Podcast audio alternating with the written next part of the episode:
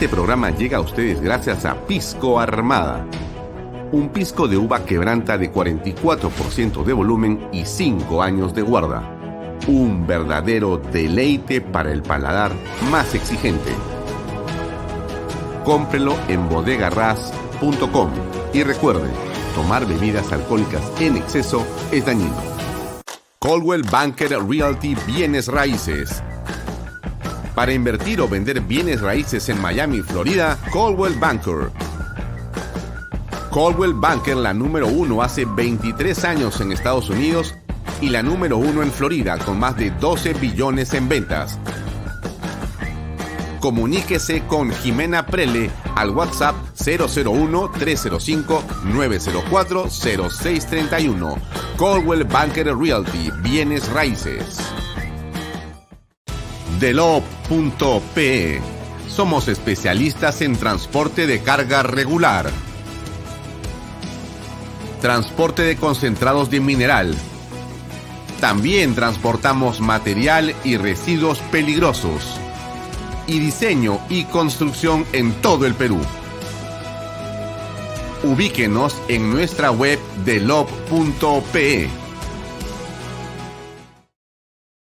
¿Qué tal amigos? ¿Cómo están? Muy buenas tardes. Bienvenidos a una nueva edición de Bahía Talks por Canal B, el canal del Bicentenario. Mi nombre es Alfonso Bahía Herrera. Como todos los días estoy con ustedes desde las seis y media de la tarde hasta las 8 de la noche. Eh, nos pueden seguir, como usted sabe muy bien, en las redes sociales de eh, Alfonso Valle Herrera, Facebook, Twitter, YouTube, etcétera. También en las de canal B.p, también en la aplicación. Este programa también se transmite, como ya les he comentado a ustedes, a través de las redes sociales del diario Expreso. Y los días domingos tenemos la versión de los audios de Vaya Talks a partir de las 5 de la tarde por eh, PBO Radio 91.9 FM en la radio con fe. El discurso del señor Aníbal Torres terminó hace más o menos unos cinco minutos, quizá tres minutos.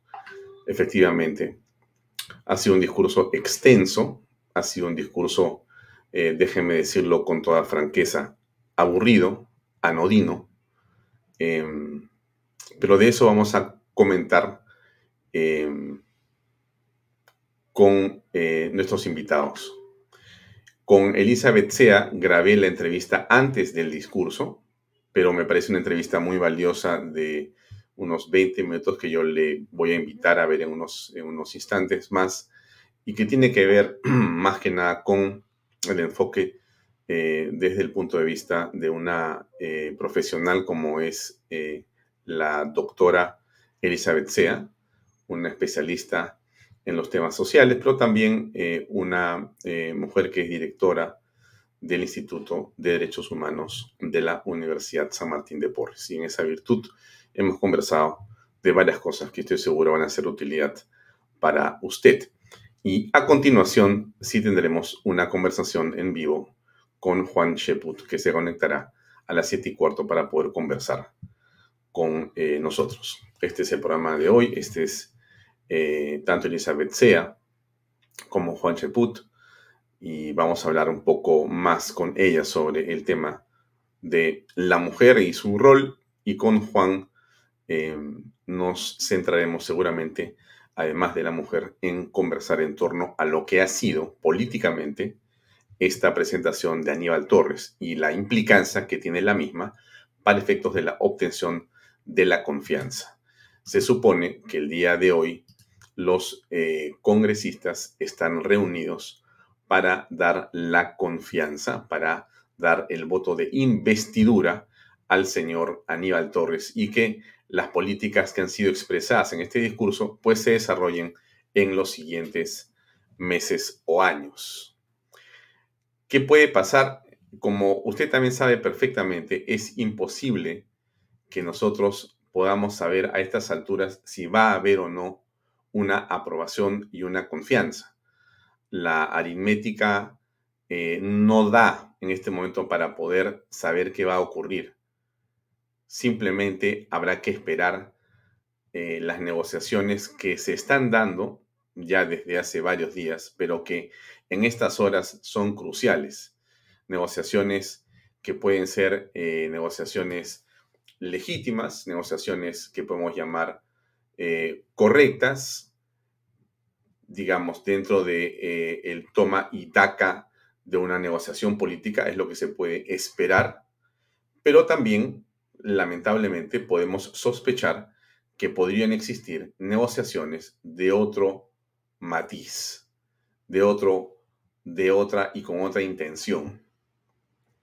Y de repente lo que hemos estado escuchando como rumores hace meses, confirmado por una colaboradora eficaz, ya con precisiones sobre la compra de votos en el Congreso de la República, tiene hoy día un efecto determinante. Lo vamos a saber no durante el programa, porque ese debate que ha comenzado justamente a las seis y media, porque hemos comenzado el programa, ya ha comenzado el debate, ese debate puede durar seguramente unas dos o tres o más horas. Y antes que el debate se lleve a cabo, no se tiene con claridad la certeza de que se le da o se le deniega ese voto de investidura. Eso es lo que realmente está ocurriendo. Así que tenemos que esperar que los sucesos se decanten por sí mismos. Pero igual vamos a conversar con otros invitados y estoy seguro que va a ser interesante para usted y para nosotros poder escuchar las opiniones. Miren, eh, este no era el PowerPoint que había escogido para usted. Déjeme sacarlo de aquí y déjeme poner otro. Así pasa a veces porque estamos en un mundo lleno de... Este es, a ver si lo logramos este, tener aquí. Ah, em, ha habido el día de ayer una gran cantidad de personas que rodeaban. Em, este es, ya, ahora sí, déjenme quitar esto, eliminar esto de aquí, de mi estudio y quedarme con lo que sí vale. Así es la tecnología, disculpe usted, pero... Eh, mañana estamos con Fernando Sillonis. Alguien dirá, ¿por qué es importante Fernando Sillonis? Bueno, Sí, eh, le voy a explicar un poquito porque Fernando Sionis em, tiene una experiencia en el mundo público. Él ha sido gobernador regional de Ica. Y entonces nos parece muy importante que el comentario venga a propósito de lo que va a ocurrir esta noche con la votación. No solamente eso, sino que eh, ha implementado una eh, iniciativa privada que vale la pena que se explique mañana y que recordemos que fue lo que ocurrió con los sucesos eh, en virtud de los cuales se cerraron las vías en el norte y en el sur. Tanto en Ica como en Guarmey y en la zona de eh, Huacho se tomaron vías por una serie de eh, delincuentes en realidad que estaban escondidos dentro de una protesta determinada. Entonces, esto ha originado acciones muy importantes que vale la pena comentar. Vamos a recordar lo que han sido esos sucesos y vamos a ver qué cosa es lo que, mire usted, ¿ah? Desde la empresa privada se puede hacer justamente para enfrentarse a estos, eh, digamos, delincuentes y a quienes, utilizando eh, la protesta o el argumento de vivir en la zona, cierran vías y paralizan y hacen poner en riesgo la vida de las personas. Como usted sabe, en las últimas horas eh, también ha habido un problema grave nuevamente en, digamos, la mina más premiada del Perú, que es Las Bambas. Otra vez, déjenme poner el titular ahí. Eh, me está llamando una persona, disculpen un ratito. Bloque de carretera interrumpe envíos, bloqueo de carretera interrumpe envíos de cobre de las Bambas para exportación. Otra vez, otra vez se vuelve a cerrar, ¿no? Bueno, pero hay una manera de enfrentarse a esto. La empresa privada puede, dado que el Estado eh, se manifiesta incapaz, la empresa privada puede tomar la iniciativa. ¿Cómo es eso? Bueno, de eso vamos a conversar mañana, entre otras cosas, con Fernando Sillones. Estoy seguro que será eh, para usted también muy, muy interesante. Solamente como una eh, referencia, si usted desea leer el discurso del señor Aníbal Torres o tenerlo como una, justamente, mm, como una herramienta de consulta, puede entrar a la página web de canalb.pe en este momento y descargar el discurso en PDF, el discurso oficial de él. Está ahí.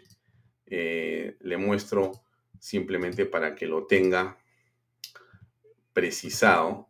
Este es el documento que usted va a encontrar. Me imagino que sí, ahí está. Este documento de consensos por nuestro pueblo, Aníbal Torres, ese es el discurso que ha pronunciado el día de hoy y que ha terminado hace unos minutos. Bien, entonces, eh, y aquí está, por supuesto, eh, discurso de investidura. Bueno, esperemos que sea de investidura por el bien del país, aunque parece difícil por lo que hemos escuchado y vemos.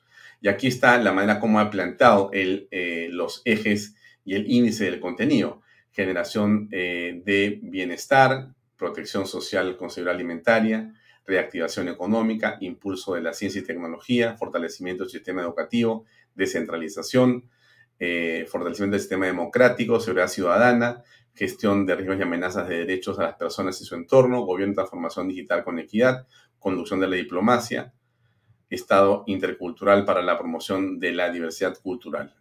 En fin, y ahí están algunos de los subrayados míos, pero no están en el documento de usted, sino esos son parte de mi conversación hoy día con Cheput. Ok. Em, ayer estuvieron dando vueltas alrededor del Congreso muchas personas. Acá hay un video que me han enviado hoy, quiero compartirlo con usted unos minutos nada más. Eh, son cuatro para que vea qué fue lo que se hizo mm, hoy día de hoy. Ahí va. ¿Era esto? No, era este, perdón. Así pasa. Hola, esto es Hecho en Perú. Ante la amenaza de las huestes radicales de Perú Libre que anuncian para hoy la toma violenta del Parlamento, los demócratas salieron al frente representados por mil moteros que llegaron hasta las puertas del Congreso para posicionarse frente al Parlamento y repeler cualquier ataque que los manifestantes del lápiz quieran llevar a cabo. Ante esa muestra de apoyo al legislativo, el congresista Jorge Montoya salió a darle el encuentro a los moteros y expresarle el agradecimiento respectivo por su defensa al Parlamento. ¿Qué tal? Muy buenos días. Nos encontramos en los exteriores del Palacio Legislativo, donde el almirante, el vocero titular, junto a congresistas de nuestra bancada, bajan del Palacio Legislativo a saludar a la Federación de Moteros del Perú quienes muestran su apoyo y respaldo por la democracia y al Congreso. Vemos entonces el saludo de parte de todos nuestros, de todos los moteros que se hacen presentes y saludan y muestran el respaldo hacia el congresista y nuestros congresistas de la bancada.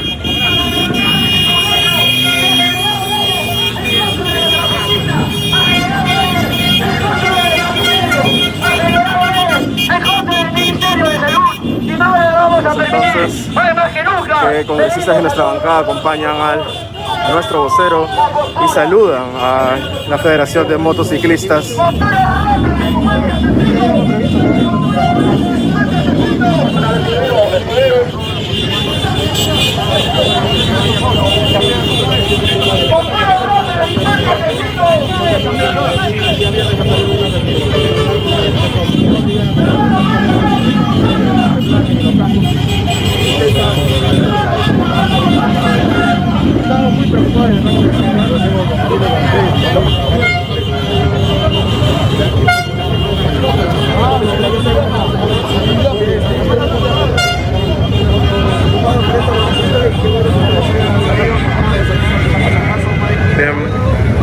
Tenemos entonces una conversación entre el representante de la Federación de Motociclistas del Perú y muestra su respaldo entonces el congresista.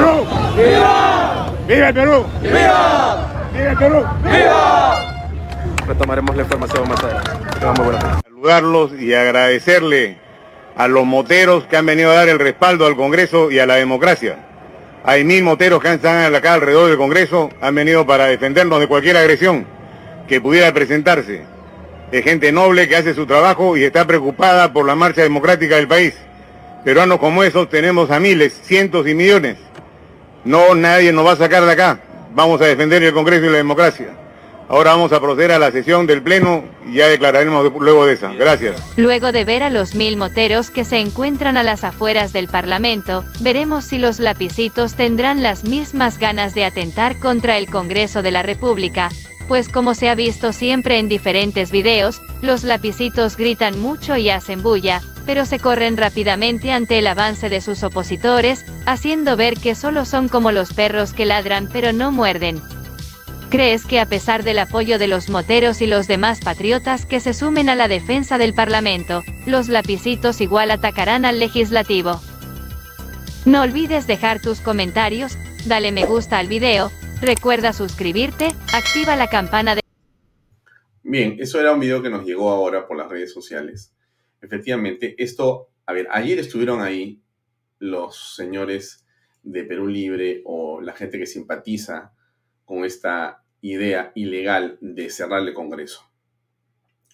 Estuvieron con un camión, estuvieron, en fin, de una manera eh, bastante eh, singular.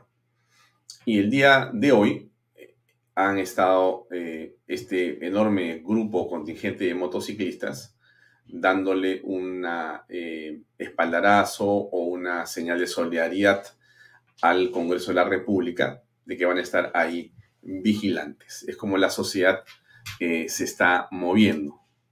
Monteros Peruanos Unidos para defender el Perú. Así es, eso es lo que ocurrió el día de hoy. Bien, vamos a conversar con Elizabeth Sea. Hoy es un día importante y va a ser muy interesante escuchar una entrevista con ella. Aquí va, estimados amigos.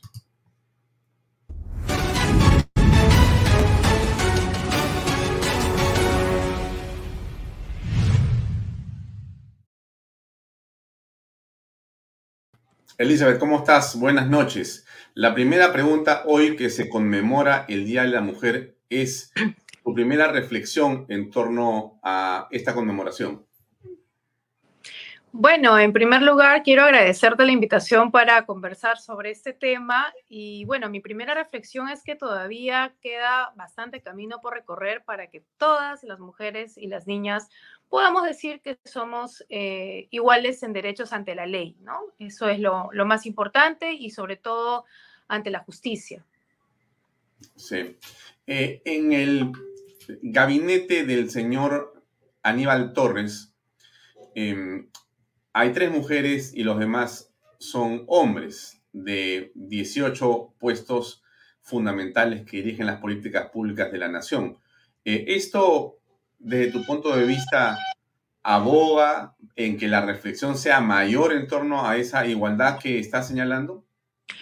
Mira, más allá del tema de números o de alcanzar la paridad, es decir, que seamos este, 50-50, más allá de eso, que es solamente un ajuste razonable para poder decir que estamos en vías de tener igualdad, a mí lo que más me importa es que las mujeres que están hoy en día ocupando esos puestos eh, sean, eh, comenzando que sean de principios y de convicciones. Yo veo, por ejemplo, ahí una eh, ministra que es feminista y de acuerdo a sus posturas que ella defiende, ella defiende la paridad 50-50, ¿no? La defiende eh, como feminista que es, pero a mí lo que me llama poderosamente la atención es cómo no ha alzado su voz de protesta frente a la conformación del gabinete. Entonces, yo siempre eh, valoro mucho la capacidad de las mujeres, la coherencia, ¿no? Y los principios en las mujeres. Eso es lo más importante, más allá de ser 50 eh, o 50, ¿no? Eso creo que es, no es tan importante como los principios y las convicciones en una mujer. Eh, cuando hablamos de paridad, eh, Elizabeth, también la gente que ve este programa nos señala dónde queda la meritocracia. ¿Cuál es tu punto de vista al respecto? Claro, en realidad eh, uno puede tener paridad con meritocracia, sí, desde luego. Yo creo que en este momento en el espectro político existen suficientes mujeres capaces. El tema es también, Alfonso, que muchas veces los gobiernos eligen a sus ministros de Estado, por ejemplo, de acuerdo a su afinidad ideológica. eh, y no necesariamente por su propia capacidad. Y aquí hablo no solamente de las mujeres, también hablo de los hombres. Entonces, eso hace que solamente apuesten, por ejemplo, por militantes de su partido o por personas que estén afines a sus ideas. Y eso es algo que reduce la, posibilidad de las mujeres de poder tener una presencia mayor en la política, ¿no? Y en los procesos de toma de decisión. Eso es lo que principalmente hay que cuestionar. Mujeres capaces las hay, pero no podemos nosotros, pues, eh, elegir mujeres solamente para rellenar, ¿no? Yo creo que es importante, muy importante, las calificaciones profesionales, eh, de experiencia y, y de conocimiento que las mujeres tienen, ¿no? Eh, tú eres em, directora ejecutiva del em, Instituto de Derechos Humanos de la Universidad San Martín de Porres, ¿es correcto? Sí, eh, directora, no directora ejecutiva. Directora. Ah, muy bien. Entonces, leí mal en la página web. Entonces, lo que te pregunto es porque leí un artículo tuyo de hace unos días en la que se habla de eh, las ollas comunes y el esfuerzo que hacen un grupo de ciudadanas para poder justamente gestionar estos medios de vida eh, que llegan a decenas o cientos de miles de familias y de personas día a día. ¿Cuál es tu experiencia al respecto? Sí, mira, justamente este artículo que se publicó el día de ayer eh, es en torno a mi experiencia, a mi trabajo que vengo haciendo con algunas ollas comunes en relación a la capacitación que les brindo en cuanto al marco vigente a favor de sus derechos, ¿no? al marco jurídico, eh, campañas de sensibilización justamente en torno a los derechos eh, y a la igualdad de oportunidades en favor de las mujeres.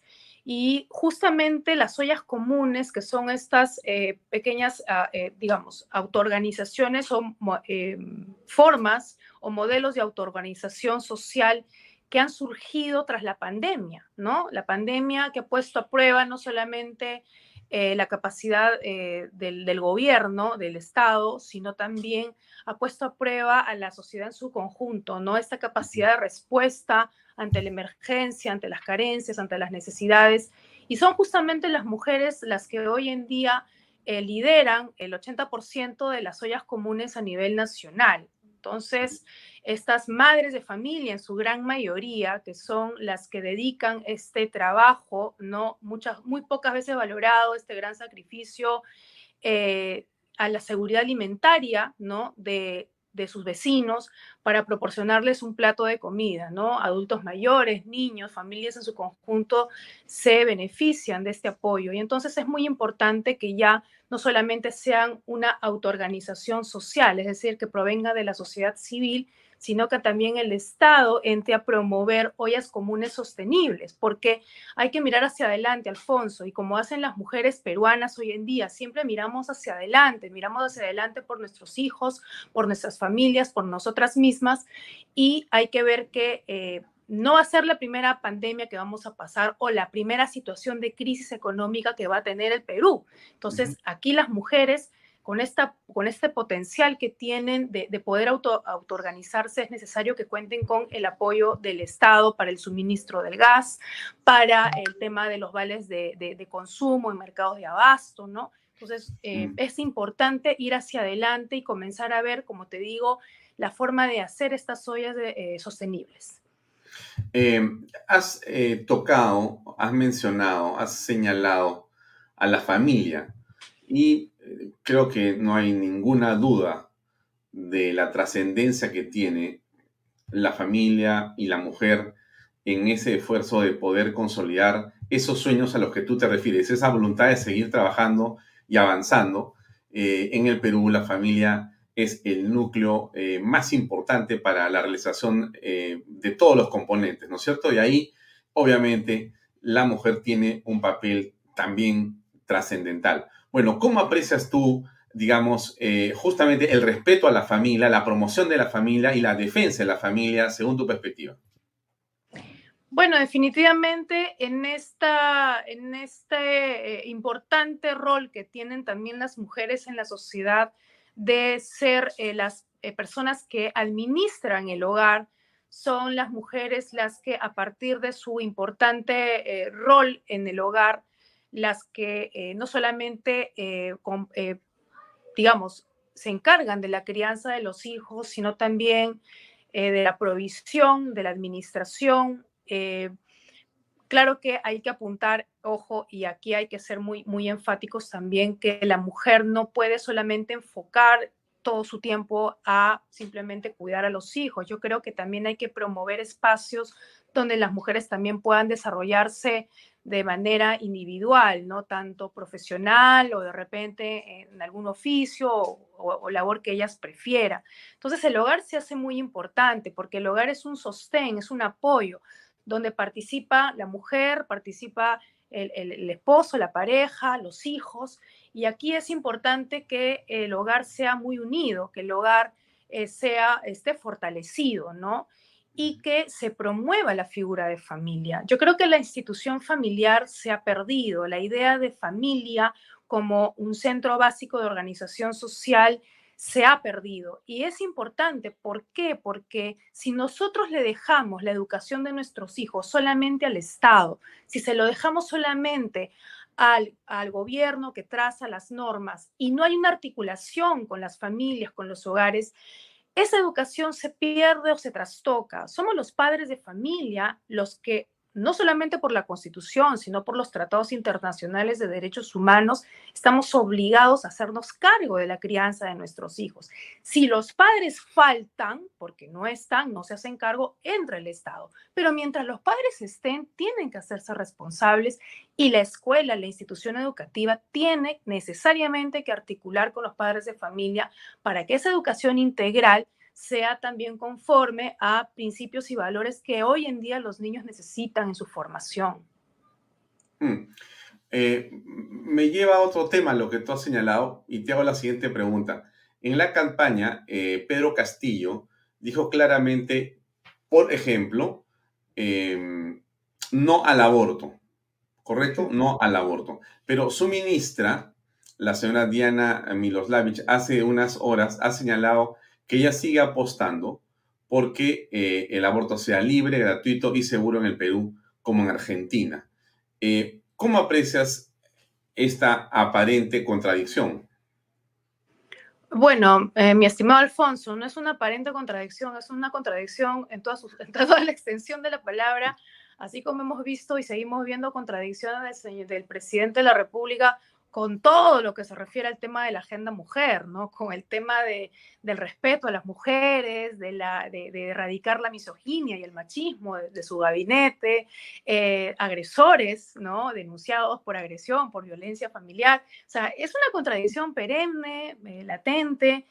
Y, y, sí, bueno, en realidad yo creo que eh, al final al señor Castillo se le olvidan sus convicciones, se le han olvidado todos esos principios, esas banderas que él enarbolaba cuando él eh, postulaba la presidencia.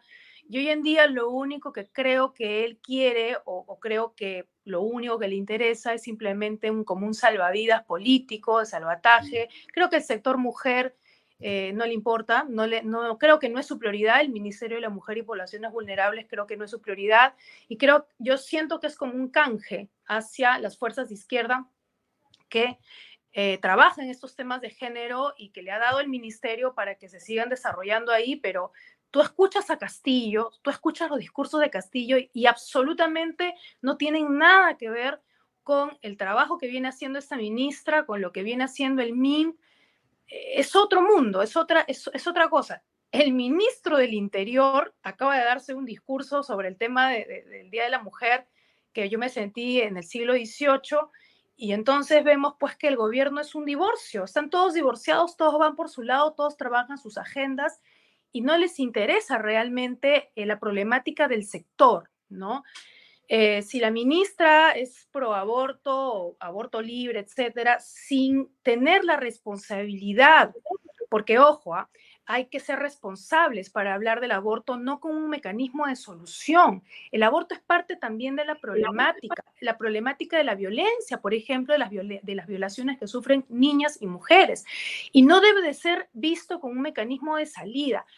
Yo sí apelo, Alfonso, al debate, al debate serio, crítico, desde el derecho, ¿no? A poder escuchar eh, las diversas posturas y posiciones responsablemente desde las estadísticas, desde los casos concretos y la realidad, en casos muy eh, alarmantes como el tema de la violencia sexual, y este, que para mí es muy importante, ¿no? Analizar también la figura del aborto terapéutico, pero de ninguna manera decir simplemente yo voy por esta bandera porque sí, y ves que no es la misma o no hay la misma, digamos, coherencia con el gobierno, con el presidente. Entonces, yo creo que ahí lo que falta, sí, es bastante eh, llegada, bastante forma de comunicar las cosas para poder debatir, porque estas, estos temas son importantes, sí, para mí sí son importantes llevarlos a la agenda pública y eh, poder eh, ver con, claridad y con tranquilidad todo este tema de, de, de, lo que es la problemática de la mujer, de la violencia contra las mujeres sobre todo, ¿no?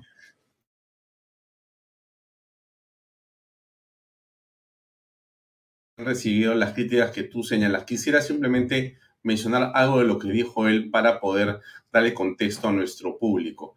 Él dijo lo siguiente, entre comillas, les leo, estimados, y también, eh, Elizabeth, para tu comentario. Considero la mujer el factor primordial, preponderante en la vida del hombre. El éxito de los grandes hombres que llegan arriba es gracias a la mujer, al complemento que tenemos en la vida, porque la mujer es la asesora, la mujer es la que vela por el bien del esposo. La mujer es la que vela por el desarrollo del hogar y el éxito de toda una familia es gracias a la mujer. La mujer que nos dio Dios para ser el complemento para formar una familia y la compañera del hombre. Tu comentario. Bueno, definitivamente como mujer eh, te podría decir que yo entonces soy un híbrido en las palabras del ministro, porque yo soy una mujer eh, divorciada por un tema de violencia, no, no tengo ningún tipo de reparo en decirlo. Decidí criar sola a mi hija, soy independiente económicamente. Y entonces, ¿qué soy? Porque no encajo en lo que acaba de describir. Pero, pero yo, yo te preguntaría, Elizabeth, eh, tengo la impresión es que él no está negando que tú, sea, que, tú, que, que tú no puedas, como todas las mujeres o como todos los hombres que se separan por una razón o se divorcian por cualquier que sea el, motivo, no puedan desarrollar sus vidas plenamente por razones Y, Z que ocurrieron, que uno no es este, responsable directo, porque fue, así se plantearon los hechos.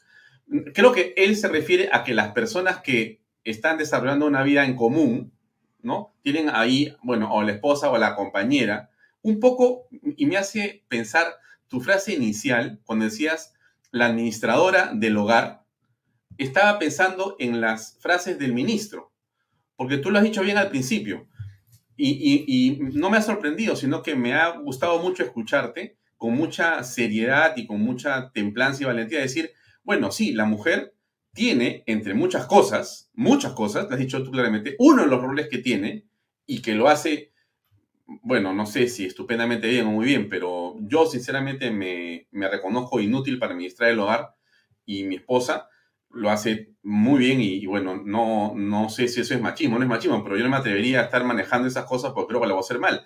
Y en la educación de los hijos, claro, uno participa de muchas maneras, pero no puedo reemplazarla, como seguramente ya tampoco a mí, ¿no es cierto? Ya, pero entonces, en ese juego de palabras, que realmente parece esto, este, ¿tú por qué percibes que hay una especie de traslado o, o viaje al pasado?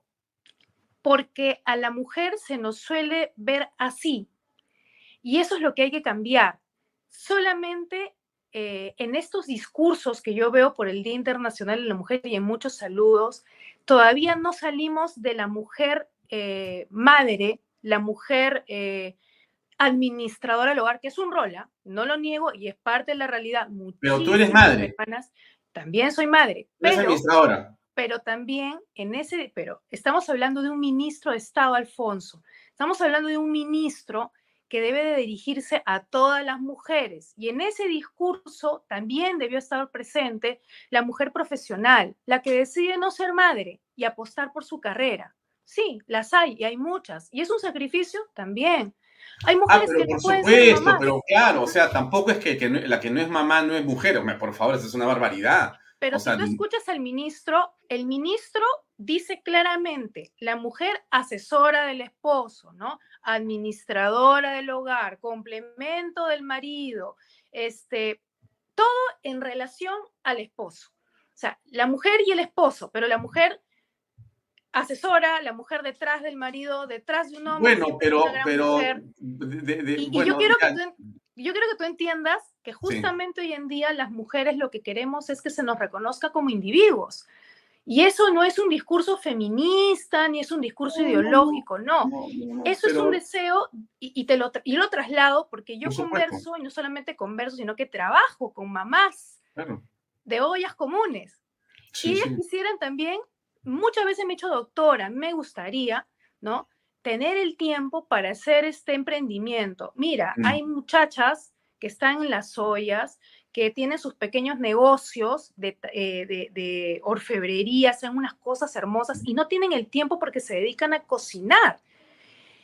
Ese es el mensaje. O sea, las mujeres, claro, son parte importante del hogar, son, somos un equipo con los hombres, pero no puede ser que el mensaje del ministro sea ese en el Día Internacional de la Mujer, más porque se está dirigiendo a mujeres de un ministerio que su gran mayoría son policías, ¿no?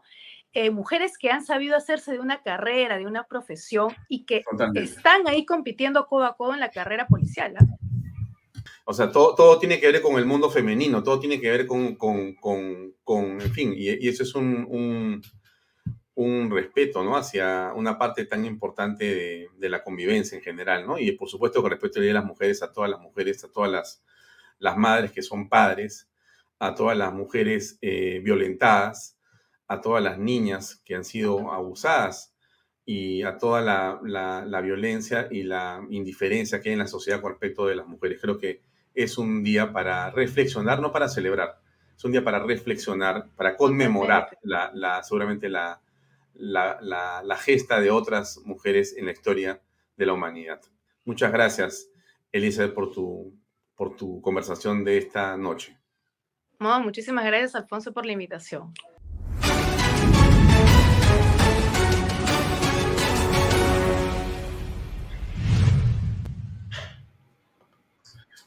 Bueno, era Elizabeth Sea que nos acompañó eh, esta tarde y con quien grabamos esta conversación que usted ha visto hace unos instantes. En el Congreso de la República, en este momento, se está llevando a cabo el debate por la cuestión de confianza, por el voto de investidura. Están haciendo uso de la palabra congresistas de diversas bancadas. En los exteriores, más bien lo que existe es eh, una presión, eh, un grupo de personas que está ahí. ¿Quiénes son exactamente? Mm, tengo aquí algunas imágenes y déjeme compartirlas, como siempre, con usted, para que se oriente mientras esperamos la llegada de Juan Sheput. Pero esto es lo que tenemos para contarlo. Está ubicada exactamente frente al Congreso de la República. Ellos han tomado toda esta vía principal en la parte que está en sentido de norte a sur y son aproximadamente dos cuadras en las que ellos se han ubicado. Han estado, digamos, hasta hace unos 15 minutos eh, tranquilos, podríamos decirlo, porque hay un gran cordón de seguridad por parte de la policía.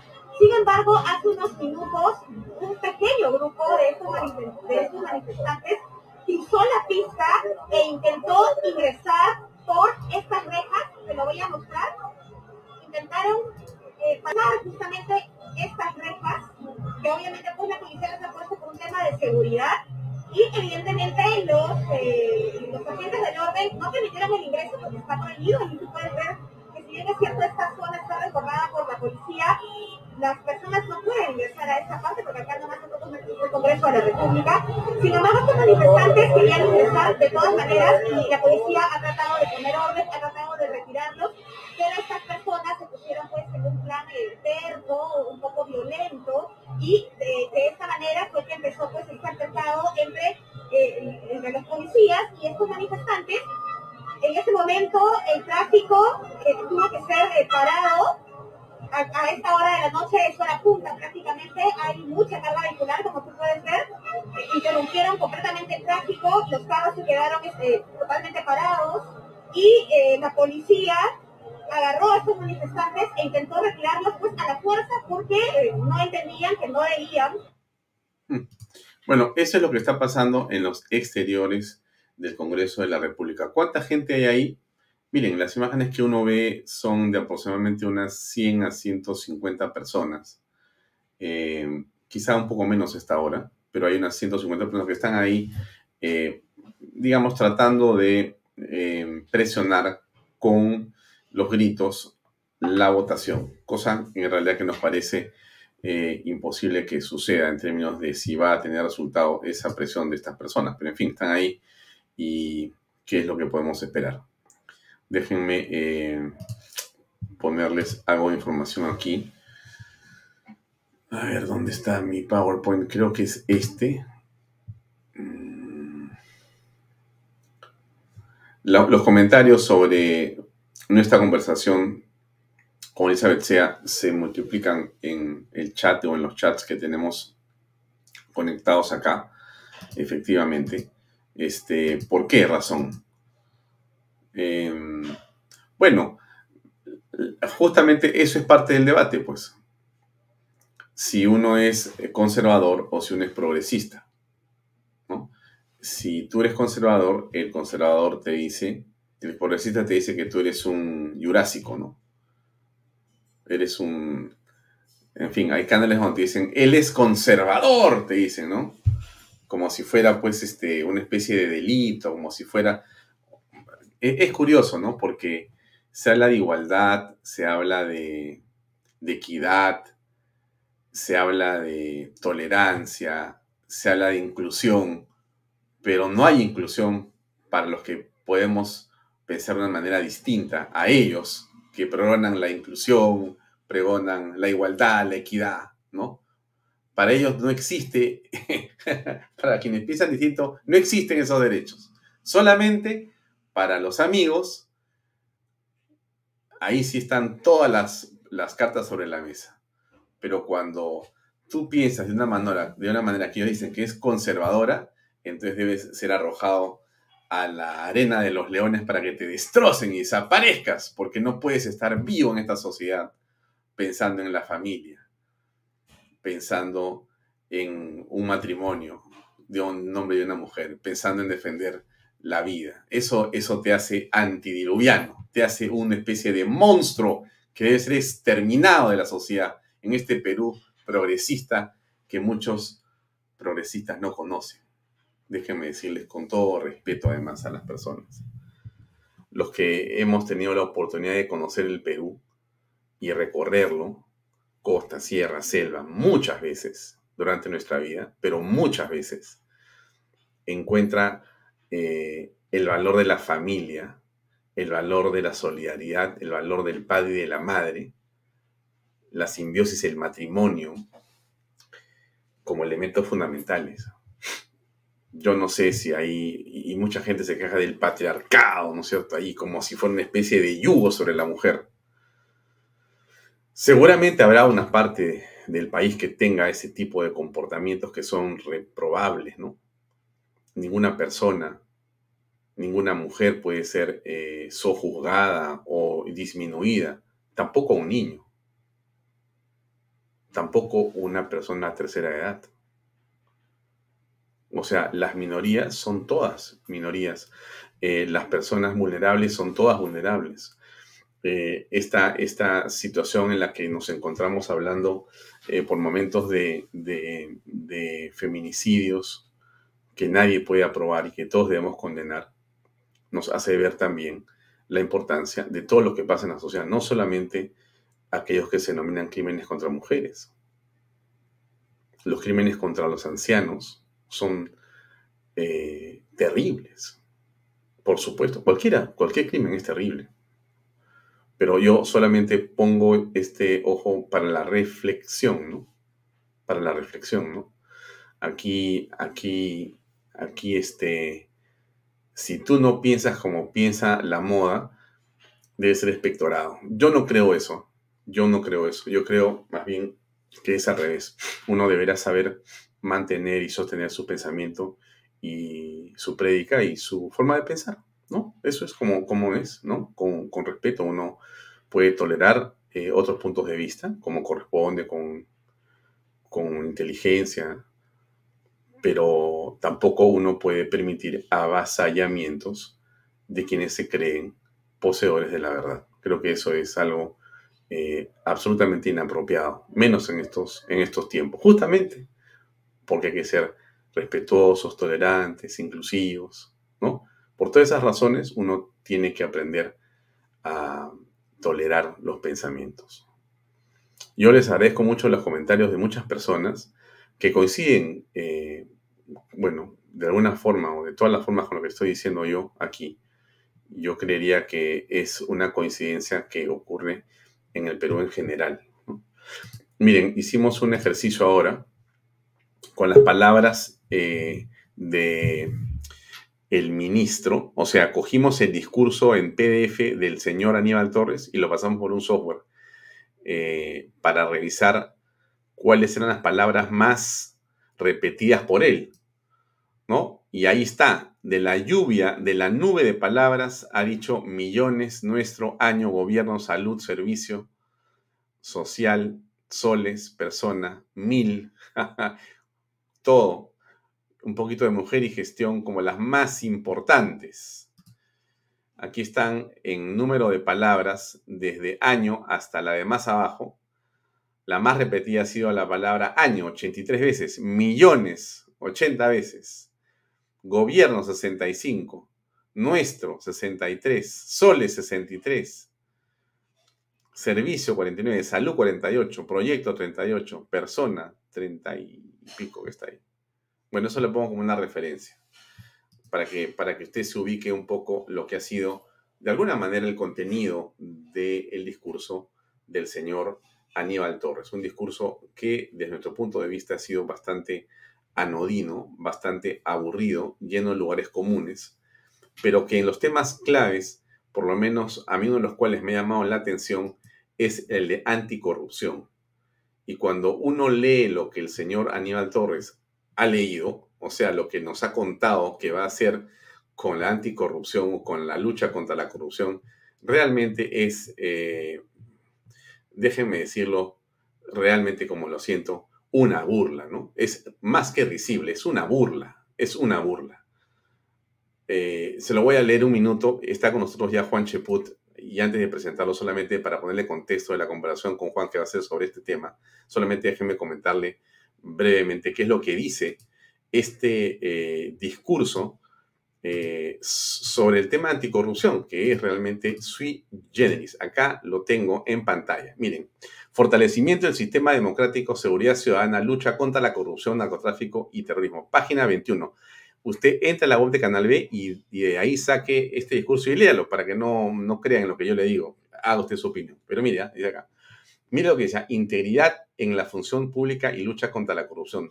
Pondremos en marcha la plataforma de debida diligencia del sector público. Así se llama la plataforma. No sé quién ha hecho ese nombre tan inteligente, ni tan brillante, ni tan corto y, y tan claro. Debida diligencia del sector público. Esta centralizará información sobre procedimientos administrativos, procesos penales, sanciones o cualquier otro dato que resulte relevante conocer, de modo que se advierta oportunamente algún impedimento o riesgo de cuestionamiento antes de incorporar a una persona cuestionada al Estado. Esto es más crucial aún si es para ocupar cargos con capacidad de decisión y manejo de recursos en el sector público. Fíjense, fíjense si no es un cinismo absoluto la del señor Aníbal Torres en decir una cosa como esta.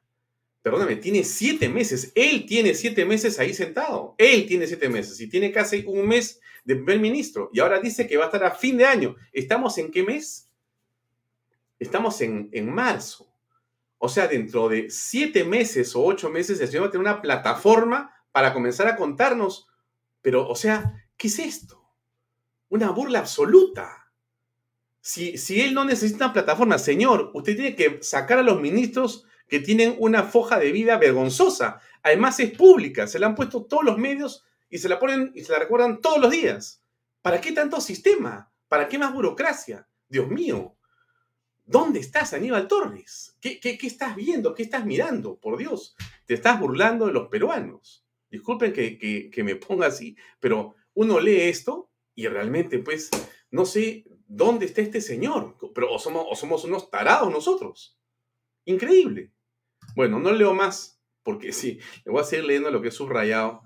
Usted se va a parar de cabeza en este momento. Y no se trata de eso. Se trata de que nos diga el ingeniero Juan Sheput qué piensa sobre lo que ha sido la presentación. Vamos a conversar con Juan Sheput, pero antes de conversar con él, yo tengo que hablar de mis auspiciadores. Un segundo de información y enseguida regresamos con la entrevista con el ingeniero Juan Sheput aquí en Bahía Talks. Así es. Invierta en terrenos en Paracas con los portales, ubicados a solo 25 minutos del aeropuerto de Pisco y ahora a muy poco tiempo de Lima por la nueva autopista. Por eso los terrenos se están revalorando rápidamente. Regístrese en losportales.com.p y aproveche ofertas online. Así es. PBM Plus, vainilla y chocolate. No olvide proteínas, vitaminas, minerales y ahora también con HMB. Una buena alimentación es su mejor defensa. Compre PBM en boticas y farmacias a nivel nacional. Entra a la web pbmplus.p, encuéntrelos en Facebook y en Instagram. Delop, así es.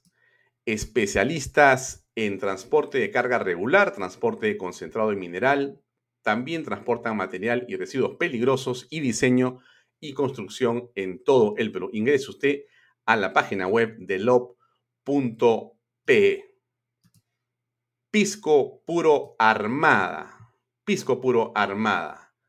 Pisco de uva quebranta de 44% de volumen y 5 años de guarda. Un verdadero deleite para el paladar más exigente. Pisco puro armada. Cómprelo en bodegarras.com Recuerde que tomar bebidas alcohólicas en exceso es dañino. Hasta ahí nuestra publicidad y damos pase a nuestro invitado. Estimado eh, Juan Sheput, ¿cómo estás? Muy buenas noches. Muy buenas noches, Alfonso. Es un placer conversar contigo. ¿Qué tal? Gracias por acompañarnos en esta edición de Vaya Talks. Hoy es un día de presentación de gabinete, voto de investidura. Eh, ¿Tuviste tiempo de leer algo, de escuchar algo de lo que dijo el señor Aníbal Torres? ¿Cuál es tu impresión para comenzar? Bueno, coincido plenamente contigo, me he escuchado de punta a punta el discurso y la verdad es que ha sido uno de los más aburridos de los cuatro que ya vengo escuchando, de los tres que vengo escuchando con este gobierno y cuatro si es que consideramos el mensaje de asunción al mando de Pedro Castillo. Tanto es así que en la nube de palabras que tú has presentado, vemos que los sustantivos son escasean y abundan los adverbios, palabras sin ningún sentido, ¿no? Es decir, no hay nada sustantivo. Inclusive, para un tema tan gravitante en estos momentos como el de la mujer, la mención a la misma ha sido absolutamente escasa. Entonces, este discurso se inscribe pues en la línea de este gobierno, de lo soso, lo inconsistente, sin un hilo conductor, absolutamente insustancioso, es decir, no saben a dónde ir.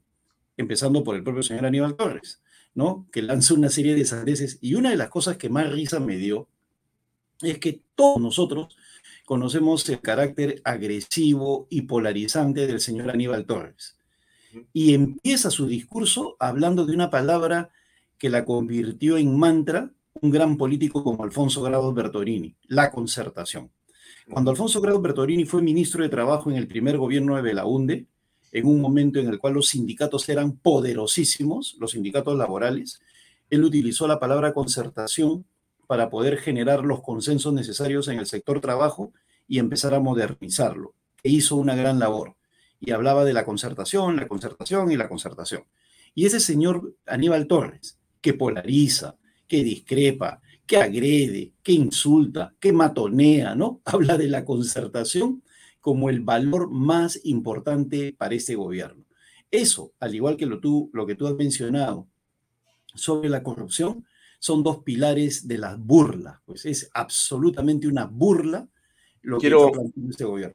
Quiero este, leer ese párrafo al que te has referido, eh, Juan, para tener eh, claro lo que dijo. Dijo lo siguiente, y efectivamente es el primer párrafo del discurso, y lo voy a leer. Dice así, la concertación política es el valor cívico más importante que tenemos en este momento, las peruanas y los peruanos. Lo es, porque ante las divergencias y tensiones que vivimos, la concertación no anula nuestras comprensibles diferencias, pero sí nos convoca a anteponer el diálogo para construir consensos por nuestro pueblo.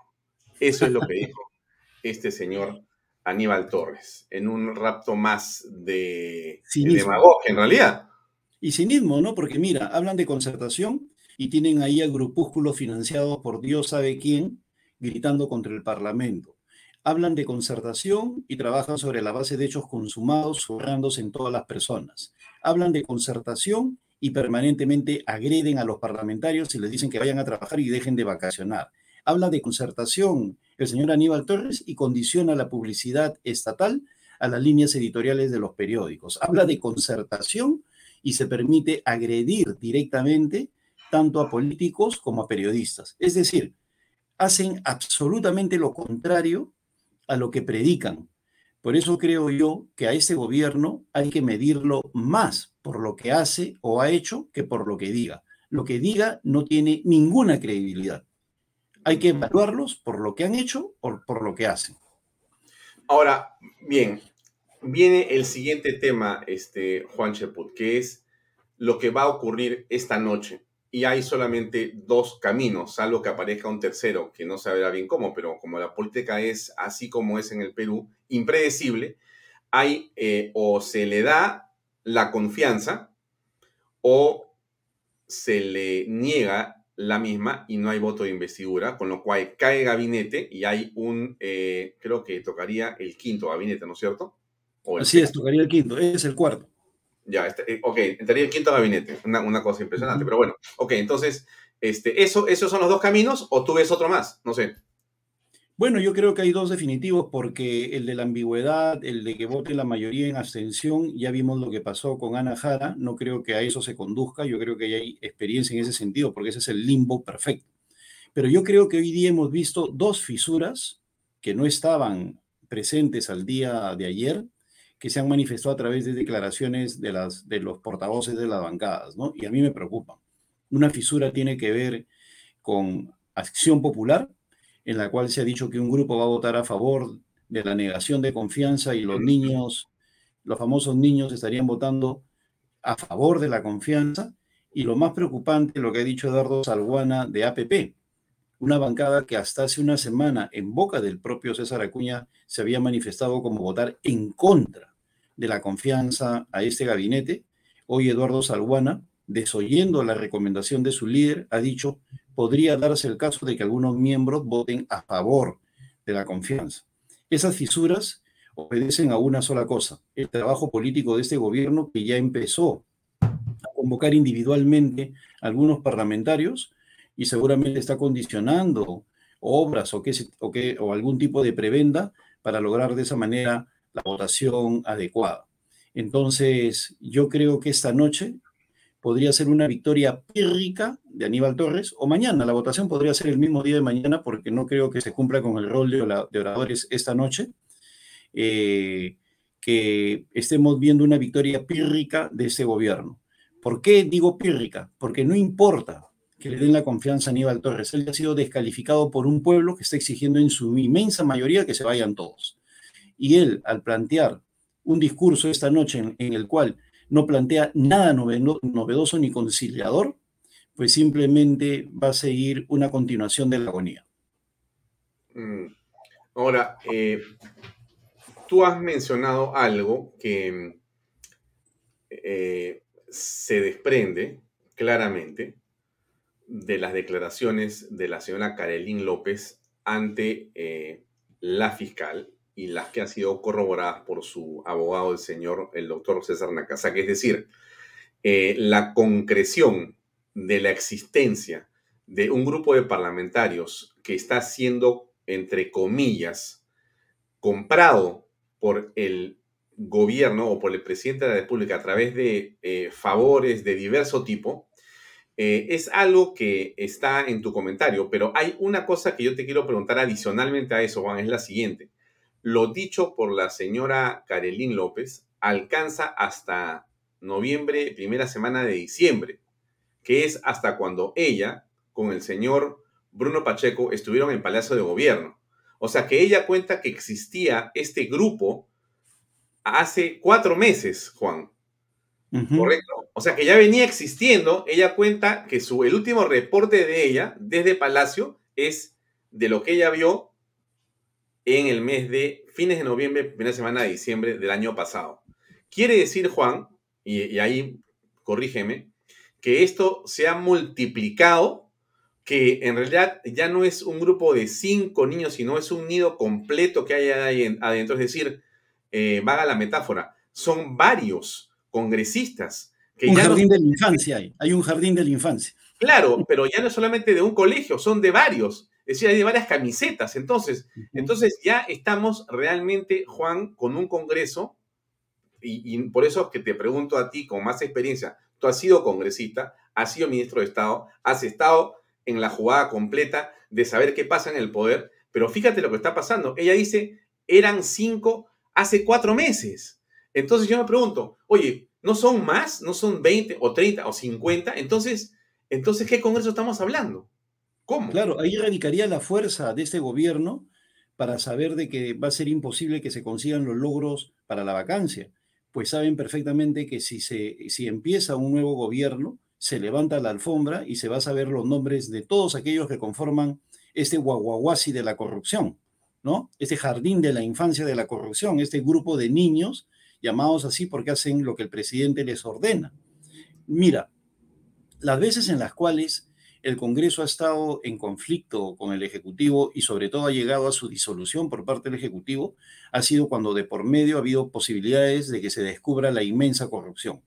Fujimori disuelve el Congreso en el año 92 porque había empezado un proceso de investigación por el tema de Apencay y las donaciones japonesas en dinero y especies. Vizcarra igual disuelve el Congreso no motivado por un afán democrático, como dicen los caviares, él se moría de miedo de las investigaciones encabezadas por Vitocho García Belaunde sobre su paso corrupto por el gobierno regional de Moquegua y lo que había hecho en el Ministerio de Transportes y Comunicaciones. Entonces, como no quería que se le investigara, disolver con la colaboración de los caviares. Y ahora Pedro Castillo sabe perfectamente que un cambio de gobierno va a llevar a que se investigue esta gigantesca corrupción existente en estos momentos que lo involucra a él directamente y que es ayornada por los congresistas y por algunos medios de comunicación. ¿Por qué? Porque buscan buscar matices, ¿no? Vinculados a su ignorancia, su victimización, ¿no? Que no puede, pobrecito, hay que ayudarlo. No, señores, es un personaje corrupto, incapaz y corrupto, y que, y que ha hecho de esa actuación para generar conmiseración un estilo de gobierno que lamentablemente cala en algunas personas. ¿Y por qué? Porque el Congreso no cumple con su labor, que es investigar. Nunca he visto a un Congreso tan poco afecto a la investigación como este. La investigación es el fundamento del control político y las comisiones de investigación de este Congreso no operan lo suficientemente como para poder poner en jaque al presidente y sobre todo sensibilizar a la opinión pública de que estamos en presencia de un personaje corrupto. Y no, y no hablemos de que es porque son novatos, pobrecitos. Juan Pari era novato y encabezó una comisión de investigación que anticipó los hechos de Odebrecht. Sergio Tejada era novato, primera vez congresista, y encabezó la investigación contra Alan García de una manera eficiente. Eh, Rosa María Bartra, primera vez en el Congreso, y encabezó la, fiscalización en la comisión Lavajato de una manera estupenda. Entonces, ahora que no vengan que no puedo, no pobre, no, ellos tienen el control de, lo que se refiere al equipo de asesores y del apoyo administrativo parlamentario como para que puedan empezar las, investigaciones adecuadas, levantar el secreto bancario, el secreto de las comunicaciones, convocar a personajes que no convoca la fiscalía, pedir documentación que tampoco pide la fiscalía y de esa manera avanzar a pasos agigantados en el tema de la investigación, pero no lo hacen. Y es por eso que se incrementa el sentido en la población de que se vayan todos. Mm. Ahora bien, em, ¿y tú crees, Juan, que realmente vamos a terminar con que se vayan todos? Lo que sucede es que cuando se llega a una crisis de ilegitimidad, no les queda otra. Mira, si la situación económica del país se sigue deteriorando, las protestas se siguen agudizando, sistematizando y ampliando. Y el nivel del Congreso llega a niveles de 10 o menos de 10% y del presidente igual, no les queda otra cosa que irse, porque con un presidente debajo del 15%, ni el chofer le hace caso. Entonces, se paraliza el Estado. Y al paralizarse el Estado, se deteriora todo el esquema de servicios públicos, que yo estoy seguro que ya estamos a puertas de eso. En muy pocos días vamos a ver el colapso de los servicios públicos. ¿Por qué? Mm. Porque no solamente hay gran corrupción, sino microcorrupción. Corrupción de funcionarios, que se roban el papel, la tinta, el, repuesto de la impresora, ¿no? Todos, todos estos personajes, personajillos que han ingresado a la administración pública a saquearla. Entonces, como no hay papel para el oficio, no hay tinta para la carta, no funciona la impresora para la solicitud, etcétera, etcétera, bueno, pues colapsan los servicios públicos. Y, ya se empieza a ver, no hay pasaportes, no hay copias de DNI, no hay posibilidades de conseguir medicinas ni citas en el sector del Ministerio de Salud. Es salud, sí sigue por el momento trabajando eficientemente, pero esa es otra historia. Entonces, estamos viendo pues ya el colapso de los servicios públicos y eso es por la gigantesca corrupción existente. Entonces, si eso se llega a consolidar en términos de desprecio de la opinión pública, no les va a quedar otra cosa que alejarse del poder el gobierno y el Congreso. Mira, el eh, periodista Martín Hidalgo que está cubriendo las incidencias del Congreso, escribe este tweet hace 37 minutos más o menos, ¿correcto? Déjame leerlo un poquito porque nos da un contexto, eh, estimado Juan, de lo que está pasando para poder conversar. Él dice lo siguiente, ¿no? La balanza de los votos sigue estando en manos de Alianza para el Progreso y SPP. ¿Cuál es SPP? Somos Perú. Somos Perú, ¿no es cierto? Ya, ok. Eduardo Salguana, vocero de APP, dijo que su bancada votará mayoritariamente, entre comillas, lo que tú has dicho, en contra. Deje espacio a algunos votos a favor. ¿No? Es lo que tú estás señalando, ¿no? así es. Somos Perú, en Somos Perú, un bloque están entre el verde y el ámbar. Y ahí está lo que ustedes ven, amigos y estimado Juan. Eh, tenemos las bancadas acá, los que estarían a favor y en contra. ¿no? A favor y en contra. A favor, a, esta hora, como les digo, 6 y 53 de la tarde de hoy, hay 57 votos a favor de la investidura. Hay 59 votos en contra y hay 5 abstenciones. ¿Correcto? Entonces, no se sabe qué va a pasar. Puede ser que, que este, este, estos 57 eh, se, incrementen porque, porque las atenciones se pasan hacia ellos o porque los que están en contra giraron su voto. Mira, las abstenciones es una forma cobarde de apoyar al que va primero. Están ahí Acción Popular. Acción Popular está en, la abstención. Y, Podemos. Y Podemos. Sí, dos de Podemos y, tres son los cinco. Claro, entonces esos cinco benefician al que va primero, que en este caso es la obtención de confianza. Y luego están las dos fisuras de las cuales hemos hablado lo que dice Martín es correcto. Ahí aparecen las fisuras tanto en Acción Popular como en APP que deberían votar todos en bloque en contra de la confianza, pues fue lo que dijo su líder. No, en Acción Popular están a favor nueve y tres también están de APP, increíble. Por eso te digo, a favor de la confianza son nueve y eso ya te digo es una fisura mayoritaria, o sea, es impresionante. No, ya está en otra, pues. ya está con el gobierno completamente. Así es, se han pasado al otro lado. Y, eso es realmente. que ha crecido. Así es. Ahora, ahí no se puede considerar, tal vez puede ser un error de Martín, que bueno, Martín es un capo en estas cosas, pero. Sí, claro. Pero creo que ahí hay un error porque él está, parece que está tomando en cuenta el voto de Mari Carmen Alba dentro de los 15. Mari Carmen Alba no vota salvo que sea dirimente. Entonces, Mari Carmen Alba tendría que estar dentro de los votos. No, no, no, no, porque, perdóname, 9 más 2 más 3 es 14, no es 15. Ah, ya, no, entonces está bien, está bien. no está, Mari Carmen, porque Mari Carmen es un voto dirimente, debería ponerlo abajo en todo caso. Bueno, como te dije, mi reconocimiento a Martín y el gran trabajo que hace en materia estadística. Sí, está, perfecto el cuadro. Está muy bien, porque Mari Carmen no puede votar.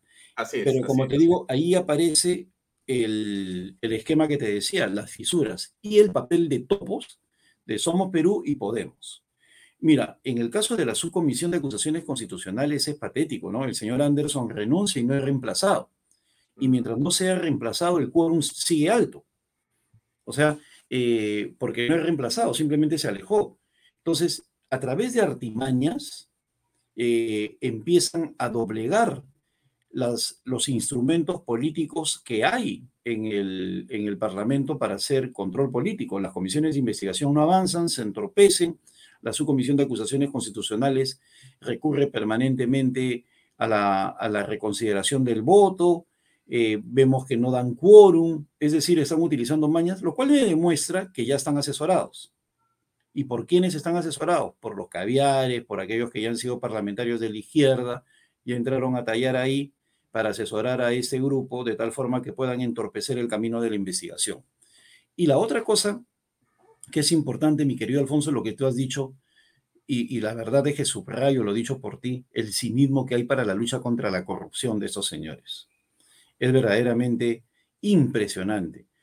Es un gobierno completamente corrupto, es un gobierno que acaba de observar una ley que permite que mejore la calidad de los funcionarios de confianza. Y dicho sea de paso, quien rebajó eh, los estándares de confianza fue el señor Sagasti. Sagasti. Eh, él rebajó para poder meter a sus amigos que no tenían títulos o que no tenían las condiciones. Y ahora estamos viendo a, a este gobierno que no quiere que se eleven los estándares de confianza y todavía habla de una plataforma de integración para la lucha contra la corrupción.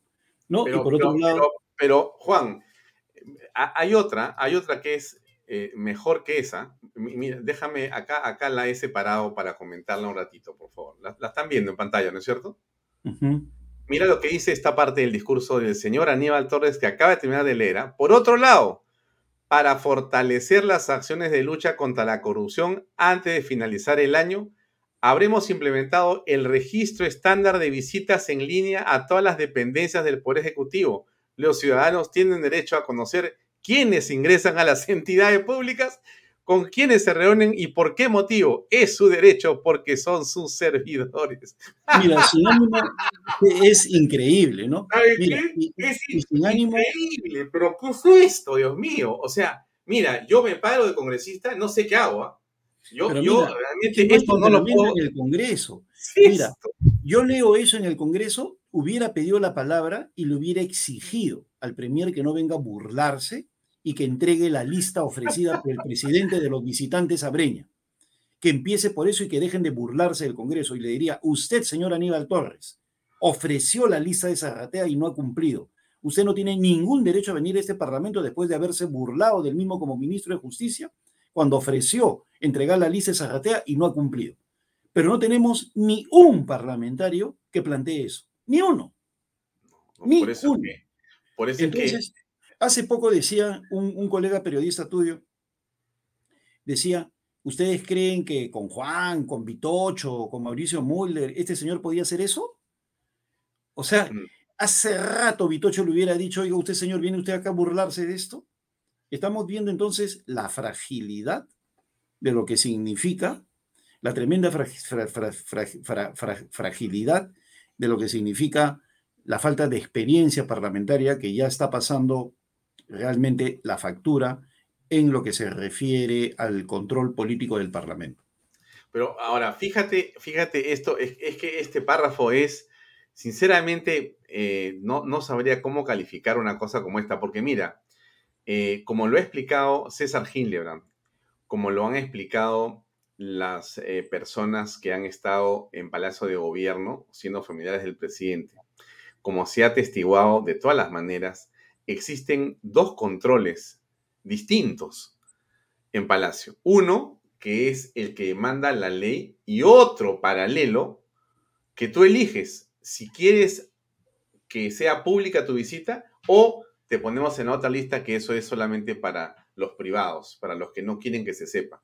O sea, y eso eh, sumado a lo que conocemos que en el caso de Petroperú se ha pretendido vulnerar, o sea, alterar las cámaras y los registros de ingresos de visitas a Petroperú, justamente por estas razones también de corrupción. Entonces, ¿qué cosa estamos emitiendo como mensaje, Juan? Fíjate, ¿ah? es pésimo porque si esto viene de la cúpula del poder, entonces, si el jefe lo hace, ¿qué hacen los demás? Pero hay una cosa más grave, mi, querido Alfonso, que es lo siguiente. No se les puede, pues, conceder a esos señores una confianza informática o en el software cuando tienen problemas éticos. De nada te vale tener la mejor plataforma de control de registro de visitas y cámaras de vigilancia si hay un sinvergüenza, un analógico, un ser humano que ordena que borren los registros. Que, lo, que fue lo que hizo el lagarto Vizcarra cuando paralizó Palacio de Gobierno y dijo, borren las la cámaras, borren los registros y ahí están los audios, Un sinvergüenza inmoral, muy bien vacado. Y lo mismo es ese señor. No entrega la lista. Entonces tú puedes tener el mejor software del mundo, las cámaras de vigilancia de última generación, pero si el presidente, el hombre de Zarratea, el que se esconde debajo del sombrero, el inmoral por excelencia, llamado y que eh, Pedro Castillo ordena que se borren los registros, pues los borran. Entonces, allí vemos nosotros la fragilidad del mensaje y la absoluta desconfianza existente. No es un problema de software, no es un problema de plataformas, es un problema de permanente incapacidad moral, que, que, que es lo que en estos momentos ostenta el presidente de la República. Claro, a ver, has llegado a un punto este, muy interesante en tu pensamiento, mi estimado Juan. Déjame subrayarlo por lo siguiente. Mira, queda claro, tú has traído el tema sobre la mesa. Ni la mejor legislación, ni la mejor tecnología va a ser suficiente si no tienes hombres buenos, hombres honestos, hombres comprometidos, si no tienes patriotas. Y al revés, sin tecnología y sin ningún tipo de ley, basta hombres correctos para que puedan hacer un país distinto. Entonces, aquí nos hemos equivocado, Juan. Acá ha habido un error de una parte grande de la población que ha votado de una manera, hay que decirlo claramente, frustrada, eh, dolida, y hay que ser comprensivos, pero también hay que decirles que se han equivocado para que se reflexione, porque hay que votar otra vez seguramente en algún momento pronto. Porque esto no va a continuar así. ¿O tú crees que vamos a seguir cuatro años y medio con el señor Aníbal Torres, el señor Pedro Castillo, Cerrón y compañía? ¿Tú ves sostenible esto hasta el 26? imposible, es imposible. Mira, el deterioro está en todas partes, es evidente. Otra cosa es que no se manifiesta en términos mediáticos como debería ser. En ese mismo instante, los alumnos de colegios públicos no pueden ir al colegio porque estos individuos ni siquiera han arreglado los baños, ni han rellenado los techos, ni le han puesto lunas a las ventanas. Es decir, han incrementado el presupuesto, pero no han hecho absolutamente nada. ¿A dónde se habrá ido la plata? Habrá que averiguar. En este mismo instante, tenemos una situación de deterioro de los servicios públicos y de una alta corrupción que se viene señalando y no se le hace caso. El día de hoy, en gestión, el presidente de Capeco, el señor Zapata, el ingeniero Zapata, ha dicho una cosa gravísima. Y yo no escucho ni un parlamentario que se, le, que se lo pregunta al Premier. ¿Qué ha dicho el presidente de Capeco hoy? ha dicho de que las empresas chinas con el Ministerio de Transportes y Comunicaciones han modificado las bases de la licitación para favorecer a las empresas chinas y que esto viene desde el gobierno de Martín Vizcarra. Continuó y se fortaleció con otro individuo que responde al nombre de Francisco Sagasti y ahora está igualito con el señor Pedro Castillo.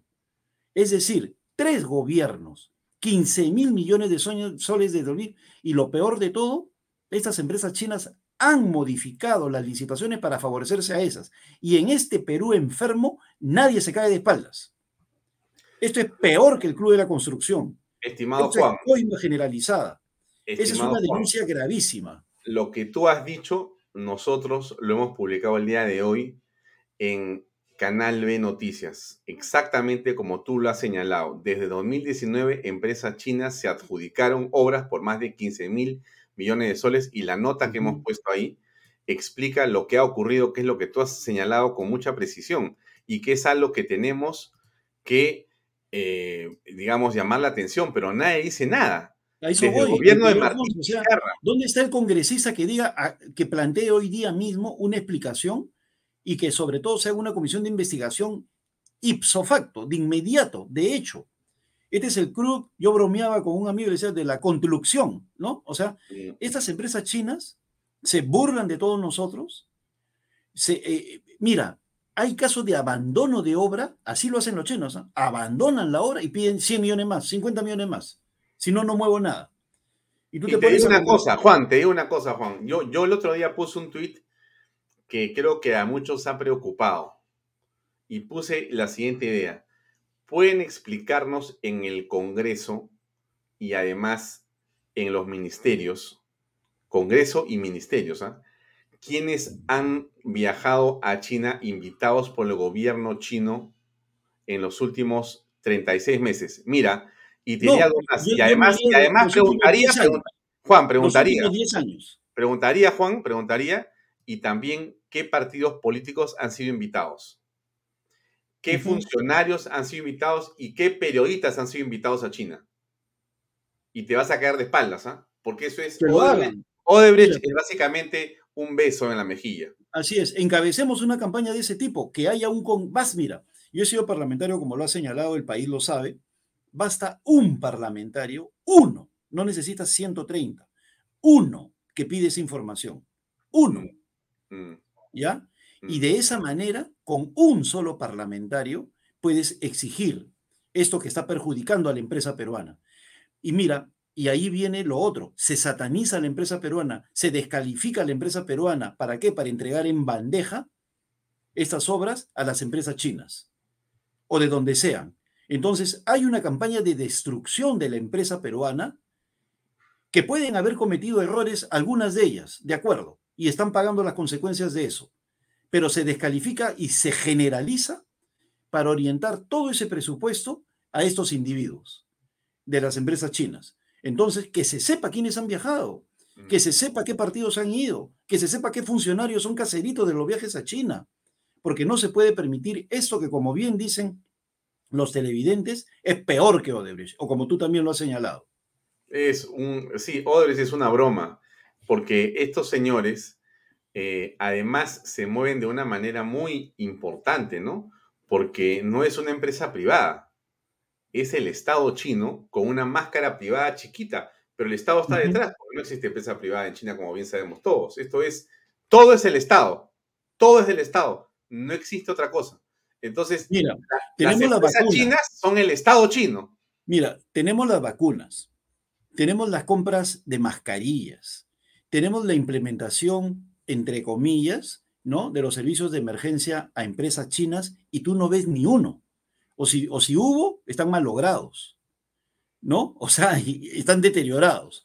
Entonces, tiene que haber una mega comisión que investigue ese tipo de, de- de destrucción del erario público. Entonces, qué fácil es, insulto, descalifico, eh, agredo a la empresa peruana para entregarle en bandeja todo a las empresas chinas. Y nuestros parlamentarios son incapaces, así lo subrayo, incapaces de plantear un- una, una comisión de investigación para ir al fondo de ese asunto. Y yo saco mi cara por la ingeniería peruana que es de primer nivel. Que hayan cometido errores, como te digo, esa es otra cosa. Y están pagando por ello. Pero no puede ser que eso signifique darle todos los recursos a esas empresas chinas que no están haciendo las obras de manera adecuada. Y eh, lo que dice AZ Al es muy cierto, ¿no? Los chinos consiguen cartas fianzas de sus bancos como si nada. Las bases se han hecho a medida de los chinos. Lo que dice Raxo, pasamos de la mafia de Odebrecht a la mafia china, cada vez peor. ¿Dónde está el Congreso, como dices tú? No está. Claro, mira, y es un régimen que utiliza eh, los, lo- utiliza los modos del sector eh, privado, pero son todas empresas del Estado. Lo- la banca estatal, la banca china es estatal. Las empresas tienen fundamento, gran, gran accionariado estatal. El sector privado es mínimo en, en- por- porque es un país comunista. No, mira, te voy a explicar un poco. Este, ¿Has estado en China? Nunca. Mira, Y he sido invitado. No, yo, no yo, no, yo, no, yo no he sido invitado y no aceptaría. Yo lo que sí he hecho es ir a China con la mía, ¿ya? Y me fui con mi esposa. Eh, salió una oferta en, hace unos cuatro años o cinco años Cuatro años. Una oferta muy buena y nos fuimos, ¿ya? 17 días a China, a conocer cómo era, ¿no? Me quedé impresionado, ¿ah? Impresionado, realmente. No hay propiedad privada, no tienes casa, no tienes auto, por si acaso. O sea, ah, eh, eh, Juan, tú no puedes tener un segundo hijo porque te mandan, o sea, estás en Lima, tienes un segundo hijo, te vas a Iquitos, hermano. Ahí se tienen dos hijos, en Lima solamente uno. O sea, es una economía, lo que se dice planificada.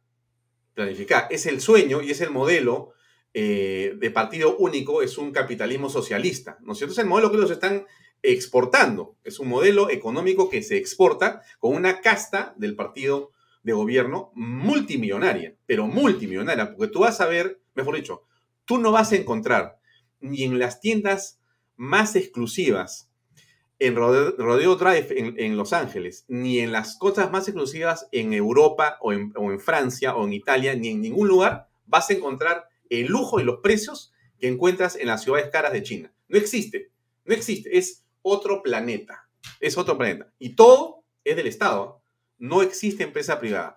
Cualquier empresa privada que surge, automáticamente el Estado participa en ella. De hecho, los que competían con Google, con Facebook, con Twitter o con todas ellas, que eran empresas privadas, ya no son privadas. Fueron emprendimientos de jóvenes que ahora son del Estado. Y el Estado chino, en TikTok, por ejemplo. TikTok es una empresa china, completamente china. No tiene nada que hacer ahí los privados. Eso es el gobierno chino te está controlando para saber qué cosa es lo que te gusta. Y lo mete en su base de datos y sabe todo lo que tú haces con tu TikTok. Bueno, pero para no continuar en esa, en esa historia, solamente para decirte lo siguiente. Es de terror, pero de terror. ¿ah? Algún día te voy a contar, vamos a, a, almorzar o te cuento, porque acá va a ser un poco difícil o aburrido que les cuente, que les cuente a todos. No solamente las historias de la manera como se controla el Internet en China. Juan, ah, es, inverosímil, hermano. O sea, yo me he puesto a leer y a leer, a leer y a leer informaciones de especialistas en el tema internetiano y cómo te controlan en China para que tú no puedas decir una palabra en contra del gobierno, porque si tú apretas la tecla, después de un ratito suena tu timbre. Y si la apretas dos veces, desapareces. Y ahí no hay derechos humanos. ahí no hay derechos Entre otras cosas más, ¿ah? su estrategia tecnológica es la más agresiva del planeta. Del planeta. No existe nada más agresivo que los chinos en los negocios electrónicos. O sea, este mega planeta, bueno, alguien puede decir, bueno, pero ¿por qué no te pones de acuerdo con los chinos, no? Y la más bien le vendes más fruta, más minerales, ¿no? Bueno, es que justamente se trata de eso, pues, este, mi estimado Juan. ¿Qué tipo de sociedad quieres tener? ¿Qué tipo de Estado, qué tipo, qué tipo de mundo quieres tener? ¿Un gobernado por una dictadura o tratando de construir una democracia? ¿Qué cosa es lo que queremos en el Perú? Ese es el modelo que tenemos que definir los peruanos. Así es, y mira, y, en este caso China hace uso de su prepotencia por el gigantesco mercado que tiene, ¿no? Y sabe perfectamente que eso puede condicionar algunas políticas. Eh, yo creo que es importante la crítica, como señala en una reflexión una televidente, la señora Ingrid. Eh, ella dice, dejen de criticar y, hagamos estrategia. Eso, eso puede ser válido, pero para poder definir una estrategia tenemos que hacer un diagnóstico y el diagnóstico pasa de un análisis crudo de la realidad. Y el análisis crudo de la realidad empieza con, siendo la conciencia crítica de lo que está pasando. Y el gran problema del Perú de hoy es que no hay conciencia crítica. Mm. No hay en estos momentos políticos que puedan señalar las debilidades de este gobierno como debe ser. Tú te paseas por los medios de comunicación convencionales, Canal N, RPP, y ves opinólogos que siempre están bien con Dios y con el diablo. Y la política es lo único que puede cambiar el rumbo de los acontecimientos. Por eso es fundamental partir de una, de una crítica que desnude la realidad para que de allí se pueda llegar a establecer una estrategia para poder enfrentar a este gobierno. Juan, lamentablemente tenemos que terminar. Nos hemos quedado con 10 cosas para conversar. O las conversamos en Vaya Talks o fuera de Vaya Talks, pero tenemos que conversarlas de todas maneras. tenemos que irnos a almorzar. Hay que darnos tiempo. Te mando un abrazo. Un gran abrazo, hermano. Muchas gracias, ¿ah? muy amable por tu tiempo. Gracias a ti. Era el ingeniero Juan Sheput que tuvo la amabilidad de estar esta noche con nosotros para comentar lo que ustedes han estado escuchando. Creo que saquen sus conclusiones y, en fin, hay que estar prevenidos. A continuación viene un programa de em, Canal B, que es Enfoque Negocios con Jorge León Benavides. Van a entrevistar al ingeniero eh, Benavides, así es, que ha sido ministro de Pesquería, Agricultura y ministro de Economía. Ismael Benavides va a tener ahí una interesante presentación. Les recomiendo sintonizar a continuación después de Baella Talks. Con ustedes será hasta mañana. Gracias por acompañarnos. Mañana seguiremos dándole a ver qué pasó con esta confianza. Vamos a esperar que todo siga siendo lo mejor para el Perú. Gracias a todos ustedes. Muy buenas noches. Permiso.